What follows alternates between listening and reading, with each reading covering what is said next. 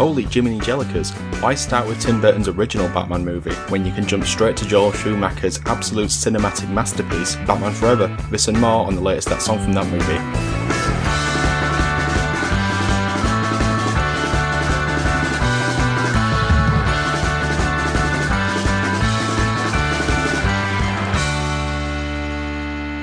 Remember the Batusi?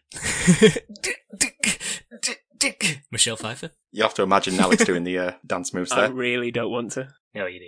Thank you for joining that song from that movie, the journey through the very best and worst of movie songs. I am your buffoonery sanctioning host, Dietrich, and we're joined by he's really quite bright, despite what people say, Alex.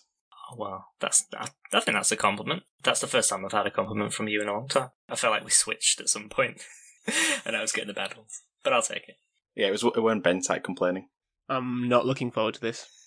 And he's the Batman to Alex and mine's Robin, Ben. Yeah, I'll go with that. Oh. Is it the But bat nipple Batman? version? Yeah. yeah, yeah, you're the bat nipple. I'm just the left one, please. So it's been a while since we last recorded, so uh, when I asked this question, what have you been watching? Uh, it could be a lot of stuff. So, what have you been watching? Um, God, I can't remember when we actually last recorded. I watched a film, The Portrait of a Lady on Fire, which was very good at one point. Um, That is that's the only a, a high. That's a highbrow film. Yeah, but it's the only film I can remember watching in the last six months that wasn't Toy Story one, two, three, um, or the the, the Padding Paddington one or Paddington two, which I've just been watching on repeat. Very, Oh, very similar films. Uh, I remember lots of lesbian undertones in in Paddington. well, Paddington two maybe, but yeah, Yeah. Um, The Superior Paddington. they're both By very far. good. Oh yeah, they're both very good. Yeah, but still, Paddington Two is fantastic. Obviously, some crossover with our today's episode with Nicole Kidman appearing in the first uh, Paddington film.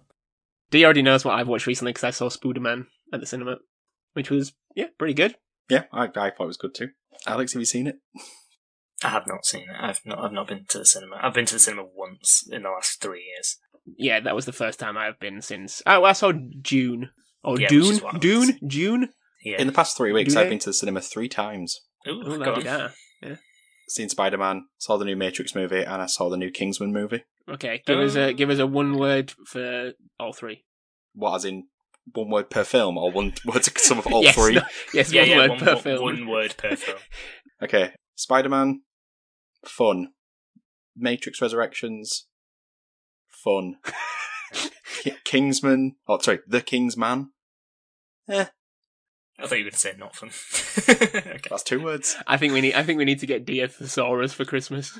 Fun, fun. Yeah. So, to celebrate the release of some upcoming superhero movie or TV show, we are breaking down the songs of Batman Forever. So, to find out what was happening in the world when the movie came out,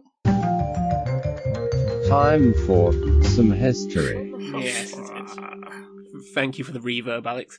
We're going back to June 1995, and it wasn't that interesting of a month. So I've decided to look at what other films were out at the time because that always interests me. And it was quite. I don't know if it just every time I look, it looks like it was a good month. And I don't know if if we looked back around this these times in the 2020s and stuff, we'd still think the same. But what do you think of these? So Apollo 13, good film. fun, Judge Dredd, amazing film. fun, Mm-hmm. Mighty Morphin Power Rangers, The film. The film, yeah. Yeah, yeah. sad, Yes. Pocahontas. yeah. Great song. a film we will definitely cover at some point. And then the greatest film ever, Hologram Man. Now, I don't know if you're aware of Hologram Man. nope. Nope. Okay, well, I'm going to have to give you the uh, synopsis here. Are you ready? Are you are you buckled? Are you buckled in? Drink in hand. In fact, no. Put your drink down because you're going to throw it. Gonna be a spit take. Okay. Five years after the mad terrorist Slash Gallagher was sentenced to holographic stasis, he is given a parole hearing. But an equipment failure engineered by his cronies transforms the criminal into a living hologram with godlike powers. Now, stopping him is up to, to Kurt Decoda, the man who, as a police rookie, was responsible for arresting Gallagher in the first place. Now, that's. Decoda, not as the the state. Decoda is like Oh, in someone who decodes things. oh, God. it's terrible. Have you watched I've it? Please it. tell me. I've got it. I've got it on Oh DVD. my God. I've got it in my They, ma- Arrow- they, they wait. They did a DVD release of this film. Blu-ray. Blu-ray. Yeah, Arrow Video. I told you these. Uh, it's right next to uh, Lords of Frogtown and um, what is that one says? Frankenhooker. Mm. Uh, there, oh, by the way, there was also a Baywatch Forbidden Paradise came out that month. Uh, the cinematic version of Baywatch, which was the plot was the fun and romance is threatened when Matt is stung by a fish and captured by Hawaiian villagers. Wasn't that the movie that was shot entirely in slow motion and won Pamela Anderson her first Oscar? Probably was. Yeah. Uh, but yeah, just like these films, just there was loads. Heat Seeker, a kickboxing champion is forced to fight cyborgs in a tournament when the company kidnaps his fiance. What? Why aren't Why aren't these made anymore? Hologram Man, Heat Seeker. I could do without Baywatch. But sorry, guys, the uh, the podcast is only downhill from here. So we'll move on to talking about what we're supposed to be talking about, which is Batman Forever.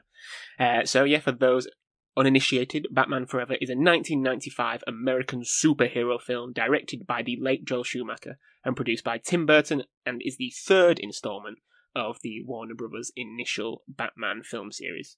So this time we've got Val Kilmer in the. Is this wait, is this Bat Nipple Batman? Yes, this No. is. Oh, is this not? Well, he definitely has bad nipples in this. I think this one has bat nipples. I don't think they're. Uh, it's it's the cold that comes with Doctor Freeze. I think that really sharpens the George Clooney ones. Cluntang definitely has the famous bat nipples. Right. Okay.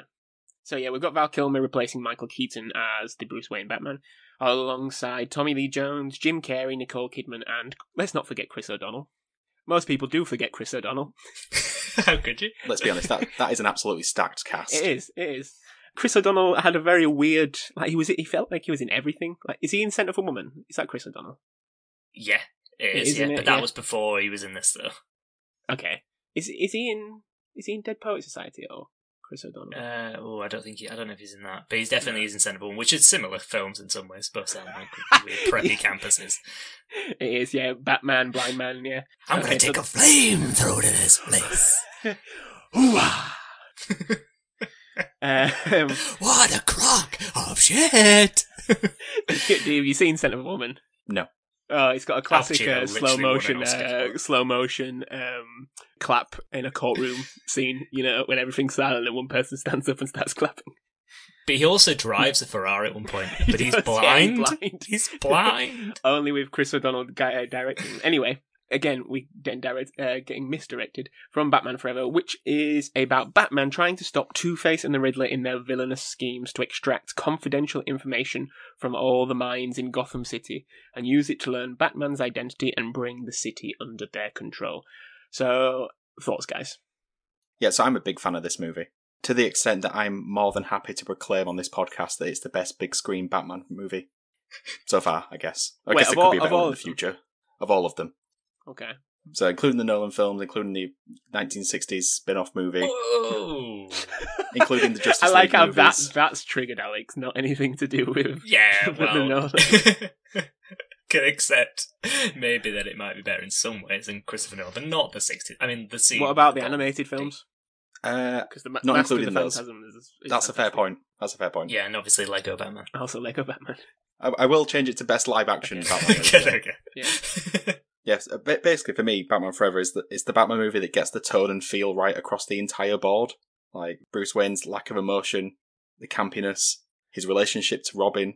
Alfred feels like an actual old man who just wants the best for Bruce rather who is Alfred in this one? Was it again? Because I've, I've just I've just rewatched them all. old man. It's it's the guy who's in the Michael Keaton ones, and he's in this one, and he's in Batman and Robin. Oh, it's but just that guy. Michael Yeah, yeah, yeah. I know, I know. Yeah, I know what you mean. But I it's not what mean. Michael Caine. I will not bury another Batman. I will not bury another Batman. She was only six years old. Some men just want to watch a world burn. Anyway, continue. Should I continue? yeah. yeah, so Alfred feels like an old man who just wants the best for Bruce, which is what he should be, rather than more of a rounded character like Michael Caine is. I don't want a round character. Um, Gotham City feels like it's an actual place rather than just New York City. But also, it's not as cartoony as like Batman and Robin, where there was like sort of multicolours just like splattered on walls. So, do you like the the first two Batmans, the Burton Batmans? Uh, I like the first one, and I'm okay on the second one. Okay. And this is probably the most important bit, especially for me as a child. It's easily, without question, and it, I don't think it'll ever be beat. It's the best Batmobile of any Batman movie. I 100% agree. I've got that in my Yeah. notes. It's the best I've, I've literally read here. It's a cold hard fact. It's not Cold bragging. hard fact. Fact. As Rafa Benitez would say. Um, yeah, I'd agree with that. I had the toy version. I had the toy I don't, know if, well. I don't know if it was from a McDonald's or something like that, but I kept it for a long time. I, I feel sorry for kids today that get like the uh, what's it called, like the tumbler.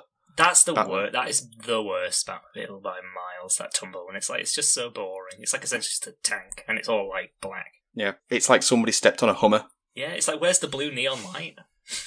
It's. Yeah, where's the flames? Where's the flame- flames? Where's the the, the the pointless like fins, like shark fins? Respect Yeah. the brackets. Did you? Uh, were you aware of that the controversy around the second Batman and McDonald's? No, Nope. I'm assuming it was too dark. Yeah, well, yeah, I think because the film is really well, yeah, it's quite dark in points. The second one, um, Yeah. it, the tone of it didn't really match from what was in a Happy Meal to uh, what the film was like. So I think they wanted it to be a lot lighter, so they could market it more to kids. Hence why the film is like this. I think Tim Burton was getting too dark. Yeah. Um, shall I continue saying how great it is? if you want, if you've got more content, I love Tommy Lee Jones's Two Face, which, in my opinion, is a better aesthetically pleasing look and more believable looking Two Face than the Dark Knight CGI mush face. and it's got a more believable backstory too in this movie, What is it? but acid. Yeah, it's always acid. Acid, acid can't work for everything. You're always falling a vat of something. A vat of eels and Vat of eels, yeah, exactly what I'm, that's exactly what I was thinking of. yeah, was it like one of the people who he'd got convicted through acid in his face or something? Yeah, it was in the courtroom, wasn't It's it? the same. It's the same guy from. Because like he holds up like a piece of paper, like no. ah!" Yeah, it's the same guy from The Dark Knight, though, isn't it? I can't Harvey remember Dent. the character's name. The... No, as in the mafia guy who does the damage. Oh right, yeah, yeah, yeah, Kingpin. yeah. yeah. let's not let's not go into this cartoon crossovers. Um, yeah, so Tommy Lee Jones is for an actor who we see as this grumpy, set in his way old man who doesn't like fun. It's such a large performance from Tommy Lee Jones. Just like the way he moves his face and his body. It's essentially only second to Jim Carrey himself, Who Tommy Lee Jones hated. put, who puts in like a career performance. yeah, he is good. He is good in this. He is very good. essentially, this this character, his performance as Riddler uh, or Edward Nygma, is what so many movies have tried to replicate since this. Like Guy Pearce's character in Iron Man Three, or Jamie Foxx's Electro. Like they're all trying to be this Riddler character and this performance. Yeah. So, uh, without going uh, any further, because I feel like I'm stepping on everyone's toes here, it's the best live action Batman movie so far. Do we remember what Tommy Lee Jones said to Jim Carrey? Well, I did reference it in the intros. Oh, you did, didn't you? Yeah. Do you remember, Alex? Buffoonery. no, no, I don't actually. No, go on. Even if you reference it in interest, Go on, Ben. I cannot sanction your buffoonery. I cannot sanction your It's that now that sounds like Tommy Lee Jones. Yeah, that, that's that's the grumpy man. But like when the camera started rolling, his performance was nothing like that. Yeah. Although I wish his Two Face character had said that. yeah, he could have done. Alex, I also love this film, but I don't think it's necessarily a good film. But I just really enjoyed watching it again. I just think it's like out of all of the Batman films, but also just like s- superhero films in general, especially nowadays. This is this one's just the most fun to watch because it's just like ridiculously chaotic and frenetic and and pre- and also like larger than life stupid in a lot of ways. But that's what makes it so good. But also makes it what Yep. like a comic book film because I feel like they try almost to make it everything just fit into a real world almost now, and it's like where this is just like it's completely just its own crazed place of of like frantic energy where stuff is just happening constantly. So yeah, I just I just I just love it. I put I love the nineties Batmobile. Definitely my favorite one. Had a massive toy of it in uh, my house, and it lit up as well, which was great. Um, the other thing I found about this film is like it's not just Batman's like nipple suit, which he because it was definitely a thing I know. he does have this one. Yeah, I've just looked it up. It's it's like one of the Yeah, very very yeah. first scenes is like a close up of the nipples. but generally, this film, like, it's funny what you were saying about McDonald's because I just felt that this film was like essentially just like sex on real. Like it was just like everything about it is just bondagey and a bit sexual. Yeah. So it's just like it's weird that you said it because like obviously the the the first two are a bit like that as well, but they're a bit more darker in terms of the story. Whereas this one, it's just like there's that part in the middle where there's just like Two Face just has like two women, one of which is Drew Barrymore, which was like when I was watching, I was like, what's happening here? Because this hadn't been that long after ET. Like, how many years after ET has this been anyway? Yeah, and Drew Barrymore's quite famously, I guess, was opened up to probably a lot more than a child should have been opened up to in Hollywood. Yeah, well, that shows in this uh, film because you can't have been very old, and it's just like, why does Two Face just have like essentially two like like like an angel and devil like prostitutes essentially is all I can assume what they are, and then all of a sudden Edward Nygma takes one of them as well. Don't understand this plot line, but then like it's just it's all just a bit like creepy and, and yeah sexual, which which I thought was interesting. Don't ask questions, Alex. Just eat your chicken nuggets. Yeah, Yeah, so as we were saying, it, this film moved on or attempted to move on from the sort of dark dystopian atmosphere. Um, and it lent more on the comics and the TV show elements of the 60s. Wasn't as camp as, yeah, Batman and Robin would be, uh, but it was definitely on the way to being. Michael Keaton famously said um, initially, when he was offered this, the script sucked.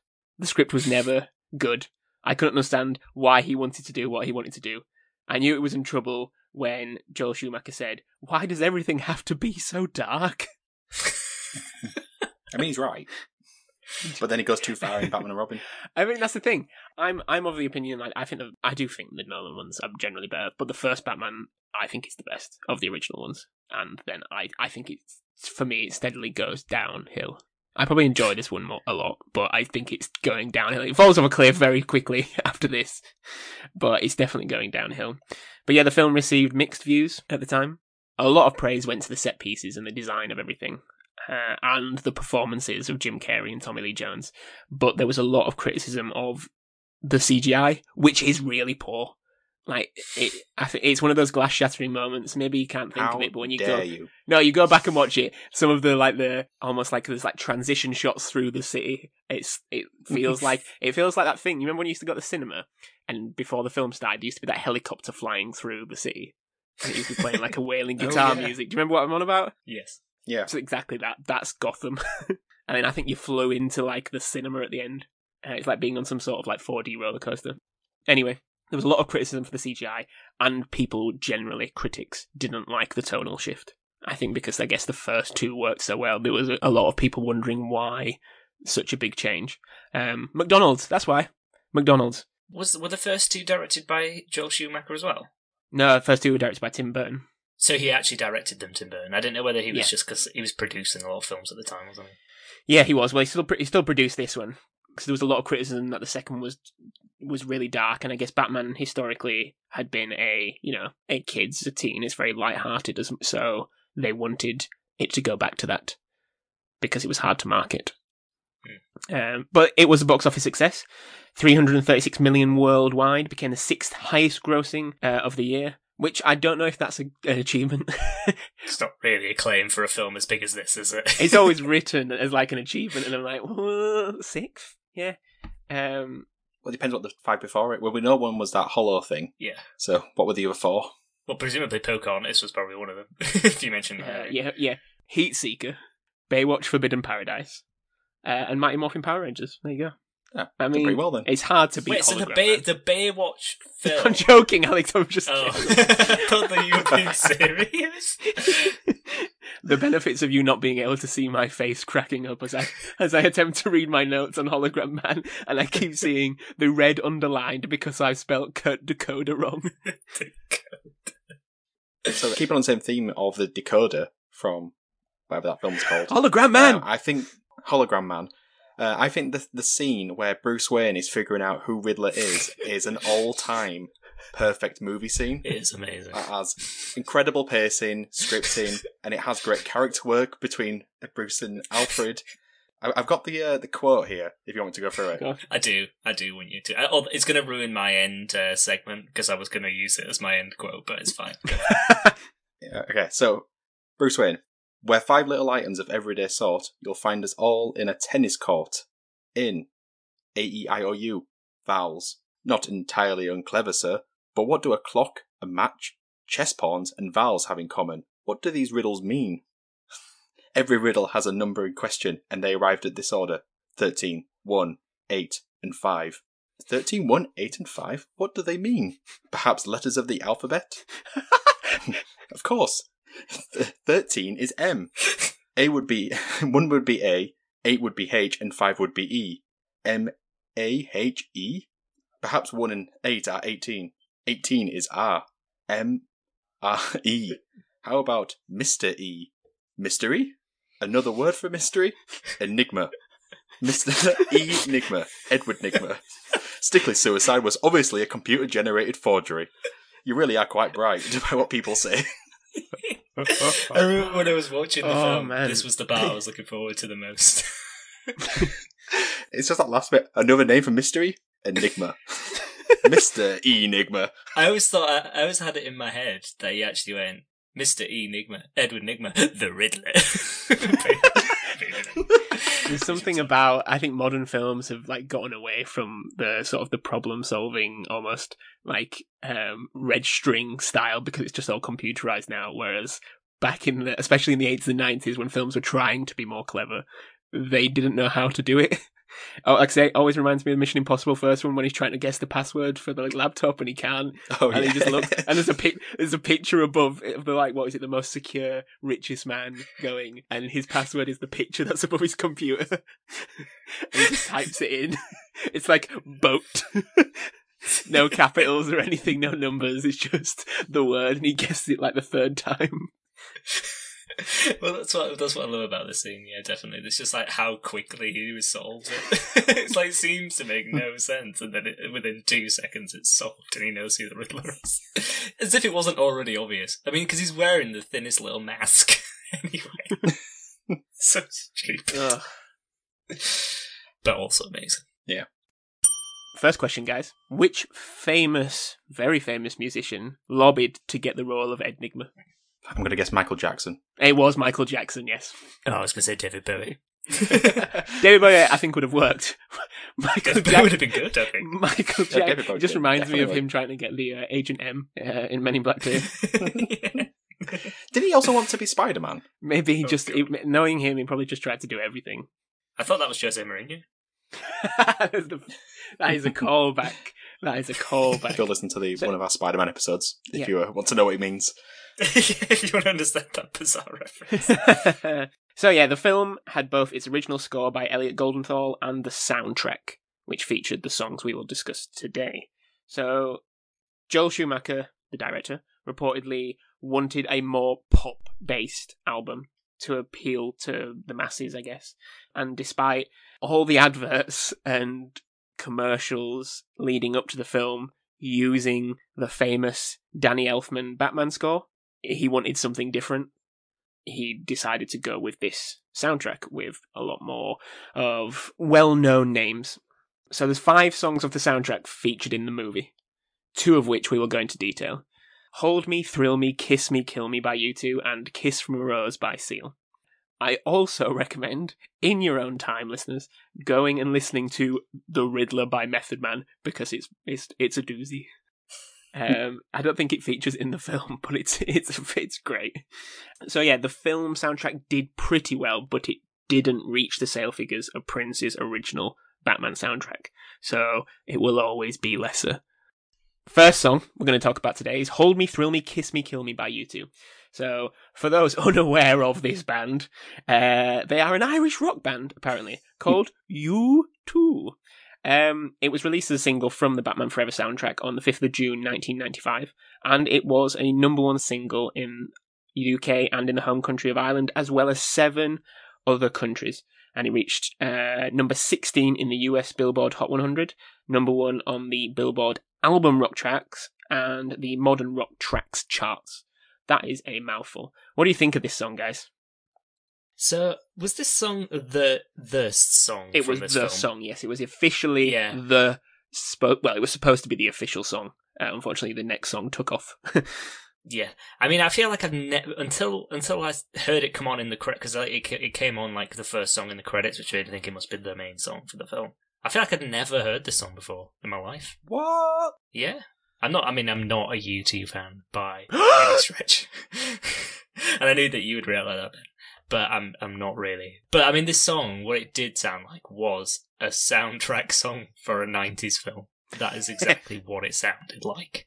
and I kind of enjoyed it. It's nowhere near as good a, song as the other one, so I can see why the other song took off, and this one didn't really. Although you said it got to number one, which surprised me a lot. But it was, yeah, it felt like, yeah, this is the kind of song that ended every action movie in the 90s. Except this time it's sung by U2 instead of someone you've never heard of. Go on, Dave. So for me, the, the best Batman movie has to have the best U2 song. It's just uh, a cool as. Have we sworn this episode yet? Uh, I, I, yeah, probably. Okay, it's a cool as fuck song. we had indeed. Uh, It's it's probably the only time U2 have released a song which which isn't designed to appeal to your parents. Like it's not like Beautiful Day that's going to appear on like a Top Gear album or now that's why I call driving down the motorway or a advert for a Or the champion, or the championship. really, really triggering me here. Yeah, I, I just love like the sort of like nineties vocoder vocals and the computerized guitar sound. You know, as in like the the noise. The the famous, yeah, the famous and the famous Edge sound. yeah. yeah. Wait, is it- what did um, you say? Can I say? Can I say famous Edge sound, or do I have to say famous the Edge sound? Does he have the the? you have to say famous the edge sound. Well, I did. I did think you were saying like you think you know me, and I was like, is that in that song? Spear! Um, so yeah, so despite not having many examples th- I can think of uh, when I think of this style, it just takes me back to the music of my youth.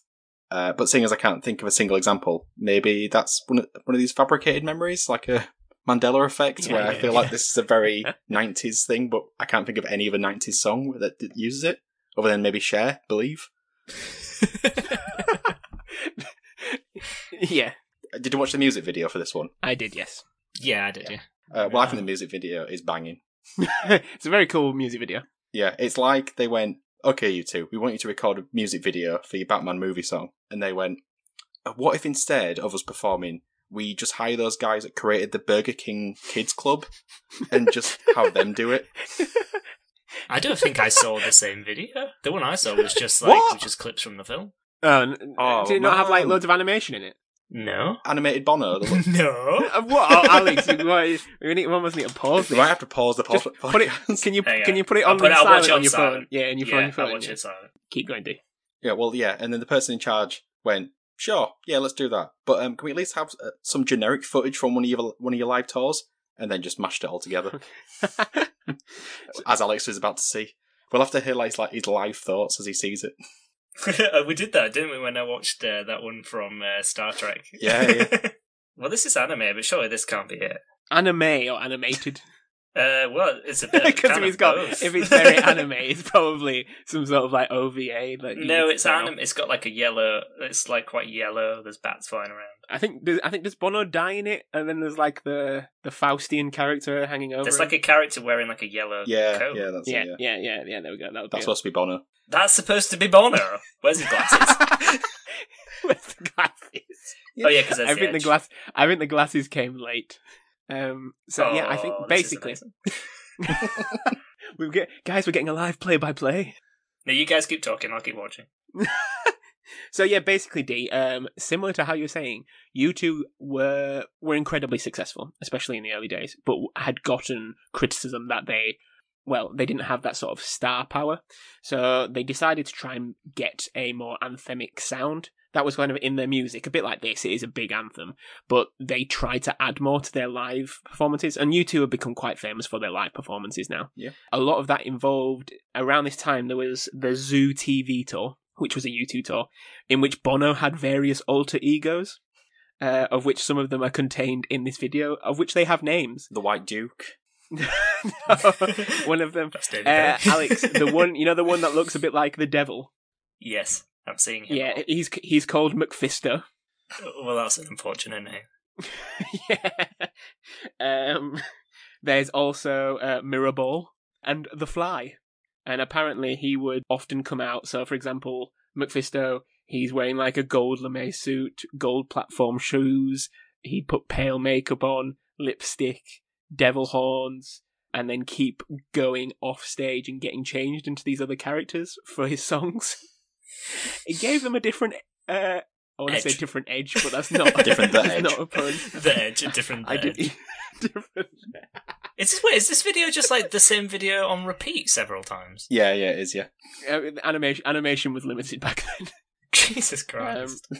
But yeah, he, he said the song is about being in a rock band and being a star. and that's definitely what they wanted. I think the glasses came around this time. I think he's got an, an actual sort of difficulty with his eyes. Glaucoma. Is it is it glaucoma? Yeah, Is that what it it's is? got something, isn't it? That's why they're the weird coloured lenses. yeah, Like Edgar yeah. Davids. like Edgar Davids. Yeah, Yeah, the glasses do appear in this actually, but not the coloured ones, just the big black ones. yeah. Shades. Well, I think they're all related to these characters. So yeah, they were trying to build this bigger sound, this bigger image. I think they were asked to make this song for the film. It was originally planned that Joel Schumacher was going to create a cameo role for Bono as MacPhisto in Oh, Batman wow. Forever as this character. Unfortunately, they both agreed that it was not suitable for the film, but as a replacement idea, they decided to make the song. So I think there was a time when you were you were contracting U2 to be in the film and not to do anything musically with the film. Um, so it was very much a damn I can't be in the film. All right, here's a song. The Edgewood Enigma. I mean, it could have worked, yeah. The the Edgewood Nigma. um, but yeah, um, the the song was nominated for a Golden Globe Award for Best Original Song. It lost to what do we think it lost to of this year, Alex? Um, Colours of the Wind. Colors of the Wind, Yeah. very good from Pocahontas. Uh, it also received a Grammy Award nomination for Best. I can't even say it. I hate the Grammys. It also received a Grammy Award nomination for Best Rock Performance by a Duo or Group with Vocal and Best Rock Song. Oh yeah, And it only uh, it was only nominated, didn't win. It also received a Golden Raspberry Award D Did it? for Worst Original Song. Yep. Not Calls of the Wind. It, no, that won an Oscar for Best Original Song. So it received a Golden Raspberry nomination. It lost to uh, Walk into the Wind from Showgirls. Was that this year? And it didn't even fit into my uh, summary of all the films that came out. I guess I did put a lot of time into Hollow Man. so wait, is is MacPhisto Batman then? Because I feel like at the end of the video, him and Batman are trading places. Well, at least listening to Bono in interviews and that one South Park episode, I imagine Bono thought he came up with a very original idea and he didn't realise he was speaking to the director of Batman. because it does seem like there's a lot of similarities. um, I've got nothing else to say on this one, guys. Let's move on to the far superior song. Okay, so we're moving on to the far superior song, according to at least two members of this podcast. We will await the third. So, yeah, the other song we're discussing is Kiss from a Rose by Seal. Uh, not the Seal, just Seal. Um, so, Kiss from a Rose is a song that was on Seal's second eponymous album. It was first released as a single in 1994, so before the film. And it was, in fact, included on a different film before this. Do we know what film that is? Dangerous Liaisons. No, you're never going to guess it. Go. Um, Neverending Story 3. oh, okay. Weird it didn't take off. It was re released a year later in 1995 as part of the Batman Forever film soundtrack. It wasn't given much time. I'm trying to think, D, because I've not actually made a note of this. Where Does it feature in the film? I don't think it does. I, can't think it's a credit actually. song. It didn't I'm feature in sure- the actual film from my memory when I watched it. I'm pretty sure it's a recently. credit song. Yeah. But it got a huge response. So before we go into that, Alex, I'm going to postpone your words around this song as I'm curious. Leaning into my microphone. D, what do you think? I don't know why you're so worried. Like, we've had the best Batman movie, the best U2 song, so it's only right we have the best song of all time. No, I'm joking. good, good, good, good, good. Uh, no, the, the the best Seal Good. song. Everyone's Oh. bringing their A game for this movie. Best, the best seal. I mean, no offense to seal. There's, there's not. It's not swimming of competition. It's like, like an Well, I don't know. good. We've al- well, yeah, we've already had a song by Seal feature in this podcast, yes, yes, it's a very good song. but I and don't also think there's was many. amazing. Yeah, so it's, it's haunting, beautiful, heartfelt. Okay, name, Do I name, need to go name on three then? more. Be- name three more songs. Name three more songs. What, by, by Seal or just any songs? Yeah. name Sol- well, I mean, obviously the, name three more solita- the solitary brother. I can't. I can't really remember any others. Yeah. You can't remember what the song's called. It's not called Solitary I know, but you know the song. It's called Killer. Yeah. Oh, yeah. Go on, D. Carry on. Delayed vocals. It's just perfect. I mean, d- do I need to go on? Oh god, yeah, he can melt butter. I want to know how does he perform it live? Because I assume he's doing You mean- all the parts. Maybe he does. you know, he has like one of those loop machines. So he like starts off singing Yeah. a bit, and then it comes in with the next. Uh, Like I said, I will reiterate what we said on the Space Jam episode. There's compilations of famous musicians Yes. surprising street performers in New York and places like this. And there's like there's like five or six of them, and about eighty percent is Seal. I don't know if he's just walking around New York finding people singing his songs, but he's just always there getting involved.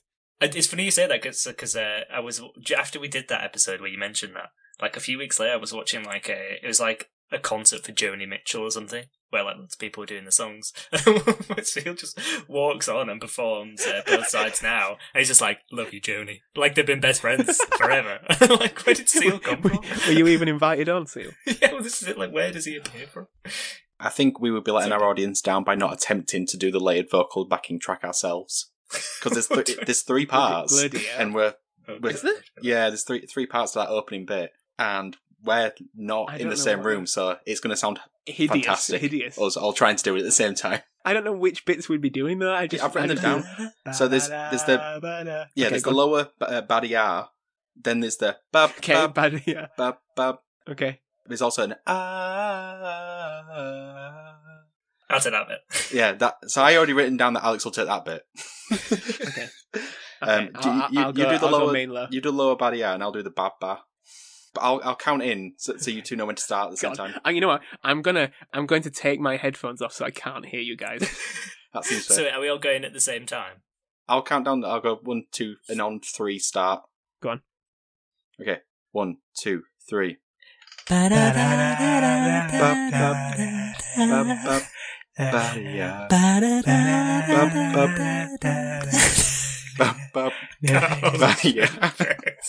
I took my headphones off. Did it sound amazing? Uh, yeah, it was it was no. perfect. Uh, so obviously, because we're doing this online via Zoom, it's going to be a big delay. So I'll put the edited version on now. Is it just going to be the seal version?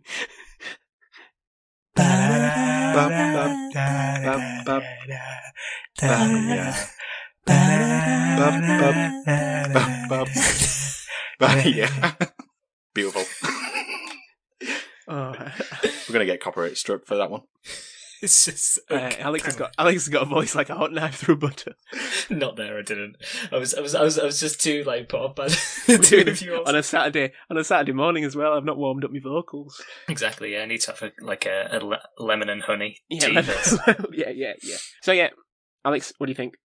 It's, I mean, it's a great song, isn't it? Like, there's, there's, I don't, I don't know what you can say. Like every time you hear it, it's just like you get something new from it. Like the, we talked about the vocal harmony in that opening bit, but there's that part that like comes in, so I guess like a pre-chorus where it's just like singing different elements of the song, o- overlaid and overdubbed, and it's just like it's just magical. Yeah, Yeah. it's almost like he's got a shouting whisper.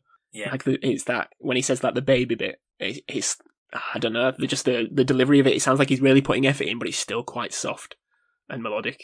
I got a question for you guys. When you sing this on karaoke, do you try to do all the layers at the same time? Like you go, I've been kissed by your rose. Yeah, yeah, I would do. Yeah. I would definitely try and do that. yeah. Hopefully, we'll be able to go to karaoke again one day because I've got many good memories with you guys doing this. Maybe not this song. I used to think there's like a line in verse two where I really didn't know what he said. Is that part where it's like, "To me, you're like a growing addiction." Then I yeah, I, know. I still don't have a clue what he says. but, but I was like, what did he say? Anyways, that's what he does say. To me, you're like a growing addiction that I can't deny. But I was like, I swear he says the word dictionary. So yeah, the song topped the charts in the US and Australia. Uh, it reached top 10 in several other countries, including Canada, France, Iceland, and Norway. Uh, I don't actually know how it did in this country, but at the 1996 Grammy Awards, it won Record of the Year, Song of the Year, and Best Male Pop Vocal Performance. Bit different to being nominated for Best Rock Performance by a duo or group with vocals. it's a shame the Grammys don't mean anything. Uh, it's not a shame they don't mean anything. It's absolutely fine that they don't mean anything. I think Seal would disagree. Uh, well, you know, he's got a lot of other things going for him, such as this podcast praising him. I imagine this will go on his mantle first. Um, can, can can we sell some NFTs? Do they work? Yeah. Just our voice on replay. So yeah, originally Seal did not like the song. He wrote it in 1987, so several years prior to the release of his debut album in 1991. But after he wrote the song, he said he felt embarrassed by it Oh. and apparently he was he hated it so much that he just threw the tape of it in the corner. Uh, I'm imagining quite a soft throw if you're if it's gone in the corner. it's just like a kind of a I'm I'm, I'm not I'm You not did mad keen, so I'm just gonna like toss it into the corner rather than I just threw it at the wall or anything like that. So for some reason in my head, what I've got is like him sat in, sat in a wing back chair with like a glass of brandy, like head in in the other hand, and then he just like Shirt open. yeah, just like smashes it against the wall. That's that's what I've got in my head. There's like a roaring fire. Yeah, that's how he writes his songs. I think it was quite different to the final release. His um, his producer at the time, um, Seal said, uh, to be honest, I was never really proud of the song. Though after my producer, after what he did with the recording, he turned that tape from my corner. I imagine he means my corner in his room to an eight million record sales, and my name became a household name. I mean, it's easy when your name is Seal. I think that helps. Um, it it's very easy to go in the brain. But yes, I'm also imagining his record producer going into the room he's recording, going into the corner, picking up the tape, and just saying, I'll do something with this. it was the second single taken from the Batman Forever film soundtrack after the U2 song. And it was it was only number one for one week in the US in August 1995. Um, it reached number four in the UK singles charts. But it was it had a long lasting effect. And still to this day, I think, like you say, it does feel like it's a big karaoke song, D. I know the Yeah. community episode always sticks out in my mind when Jeff's singing it with the Dean. But it was also nominated for the MTV Movie Award for Best Song from a Movie in 1996. D, do you want to go on to talk about, because a big part of that was the video. Okay, yeah, well, the video is perfection. the unbuttoned silk shirt with a wind machine. It's exactly what a movie music video should be. Over the top performance in a location sort of linked to where the movie is with random clips. Does that happen any? Does that happen anymore? I It- feel that's quite rare. Yeah, I don't think I can't even think of the last music video I saw that was actually for a movie. I feel like the song for the Fast and Furious one, the what's his name, Charlie Puth. Does that Oh, and Wiz Khalifa. is that like on? Is that like yeah? And Wiz Khalifa is that the one where it's like it's on the road where they're driving at the end? Yeah, well, it's just like a dusty road somewhere. It's like I don't think Okay, it's Dusty even- Road. So kind of kind of somewhat related. But yeah, Yeah. this one he's actually like in front of the bat signal, isn't he? Yeah, I, I can I can is it it's a hero from Spider Man. That's really similar, isn't it? Because that's like on top of like the building with the water cooler. yeah, yeah. It's like But that's day bit and night versions. Yeah, yeah. Probably inspired by this, no doubt. It, it might have been a slightly different video if Seal did not have the uh, the physique he does have. Or he opted for a cotton shirt rather than a silk shirt. Uh, for what for what Alex was saying about how actually sexualized this film is, I'm just imagining some kids just watching this video as well. It's just adding to it. It's layers upon layers. I think what makes it what make, makes it actually worse Nipples is like, everywhere. yeah, well that, but also it, you could misconstrue the silk shirt as actually Batman's cape. Like it looks like he's like wrapped up in I think maybe maybe that's an intentional. Yeah, maybe it is. Yeah, I think it probably is. Because there's plenty of shots in the video of like Batman's cape, cape like whooshing in the wind and stuff. So I think genuinely it's intention.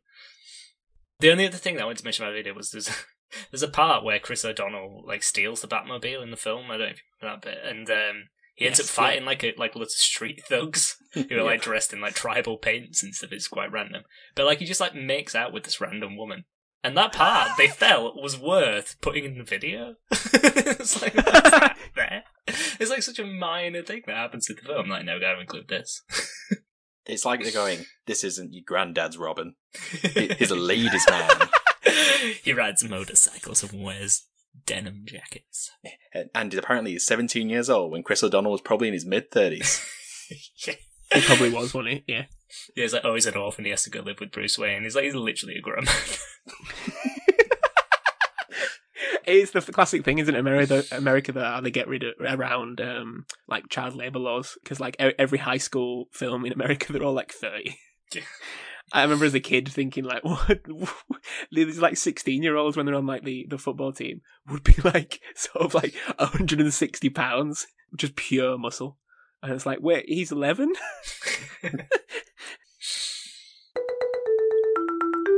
Top 5. So, as we realised, Dee and Alex don't know anything about Seal. Um, they don't know how many songs Seal has. Uh, and so saying that this is his best song uh, is hard to do when you don't know much. It doesn't hold much weight. it doesn't hold much weight. However, we, whether we like them or not, we all uh, very much used to U2 being plagued into our lives. Um, and so D says this is the best U2 song, but I want to know what is the public's favourite or most played U2 song. So I've gone on Spotify and I've found what the top five most played U2 songs because they get a lot of plays. For example, the number one most played U2 song has 652 million plays, and and half of those are my dad. Uh, so what are the five most played U2 songs on Spotify? Um, with or without you, number one. In yes, with or without you is number one. Alex, well done. Okay. Uh, beautiful day. Number four, you should be able to get these. Come on, guys. Um, Big U2 one, fans. One. One, number two. That's Yeah. that kind of annoys me. Um, Vertigo. Okay. Nope. It's it's never going to be there. Oh god, I can't remember what the name of it is. The one where he's just like, it's, uh, The Sweetest thing. that's a good song though. I think actually that's probably my favourite U2 song. But I bet it's not in the top five. Nope. I'm thinking of the one. I think it's on the Joshua Tree. The one. see, where see, closet U2 fan. well, I know it's a famous. looking at his albums on the. I believe it was on the re-release of the Joshua Tree. Alex is looking in the mirror at his back tattoo with the uh, U2 1995 tour. Did they have a song called Bloody Monday? Or am I making that? up? S- Uh, well, oh, Sunday Bloody Sunday, Sunday. Bloody Sunday. That's the one. I Bloody mean, yeah. Mondays. That sounds like the uh, the Alan That's uh, Partridge, Boomtown the Alan Partridge joke that he makes, where he's like, "God, don't you just hate Sundays? You know, yeah, got to get the kids up, get ready for school." And it's actually about a very serious atrocity in Ireland. Uh, one more, guys. One more. Bloody Sunday. Elevation. No, that was a good song. So you got with or without you. One. Oh, I still Yes, haven't found what I'm looking for. That's what I'm Still thinking. haven't found what I'm looking for at number three. Well done, guys. You got an actual top five. I like how we knew not to go for the song in this film. yeah, because it's not the best song. D. It is the best song. It isn't. Well, it's because it, it's the one that sounds least like U2. The one, I bet the one that we all had on our phones at some point was the one that they forcefully put on our phones. Yeah, it was forced onto my iPod. I actually don't think it was forced onto mine. I don't think actually I got it online. I had a really Because crap you had a. Zoom. Yeah, Alex. Right, so now it's time to decide what is the best song from Batman Forever. Is that what we're doing? Well, what else would it be? Song or film, I suppose, but there's two songs. Isn't there? There's two songs. Yeah. Either way, So the answer. So, Alex, what is the best song from Batman Forever? it's Kiss from a Rose is it the Riddler Sia. by Method Man? no, but it sounds Who's the listening. Who's the best Robin, Alex? Who's the best Robin? Yeah. Um, Is this a joke? no, I wish it was. the singer, the Swedish pop singer. Yeah. I mean, it, yeah, if that was, it, it should be her. Um, Robin Gibb from the Bee Gees. I liked where your brain was going. What did you go for, Ben? Dick Grayson. Oh right, okay, fair enough. I've gone different levels. Not gonna pick a song. It's Seal. The U2 song's not bad at all, but this is like we're talking like top tier, I think that's it. Yeah, the U2 song was fine. Even, Yeah. even I would admit that. and I bet it still gets snubbed by uh, Rolling Stone's top 500 songs of all time. Both of them get snubbed. Both. Wait, Seal was not in that list. I have, I doubt it, judging by their. Although to be fair, they updated it last year, and it is, uh, uh, shall we say, different. Um, because I've often thought, because I've often thought when I'm thinking of the greatest songs of all time, the greatest songs of all time, like yes, I'd put Missy Elliott in the top ten. Wait, what? Well, get your freak on. It is Get Your Freak On. I mean, it's not, I'm not saying it's a bad Well, yeah, song. that- it's a that- good that song. deserves to be. Yeah, that- it's a good song. It's a good song, but it's not top ten of all time. It's an influential song as well. I don't know, Ben. We'll talk about this more next time. So that brings an end to another episode of that song from that movie. Let us know which one you think is better. Ben, what is our Twitter handle? At TSFTM Pod. Okay, so you can help the podcast by sharing this. One of the places you can share it is on a random subreddit. Alex, what should the random subreddit be? Um, Edge Adam Copeland. You can also help us by leaving us a five star review, which you can now do on Spotify. So if you listen on Spotify, literally just scroll up and you can hit five star. You don't have to write a review either. You can help us by buying merch or bit going on our Patreon. But it's time for some goodbye. So it's goodbye from myself, goodbye, and goodbye from Alex. Mystery. Mr. Enigma. Mr. Edward Nygma. That song from that movie. Oh, that was should that should have been a sign off. Uh, goodbye from Ben. I can't beat that. Yeah, fair enough. So goodbye, everybody. Bye. Bye.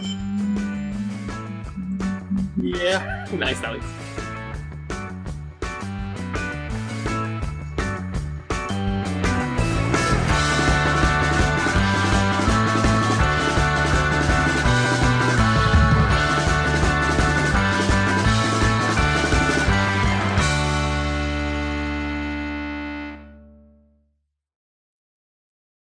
The only other quote that I could find that was funny was like, "They wouldn't allow me at a children's picnic" or something. like that.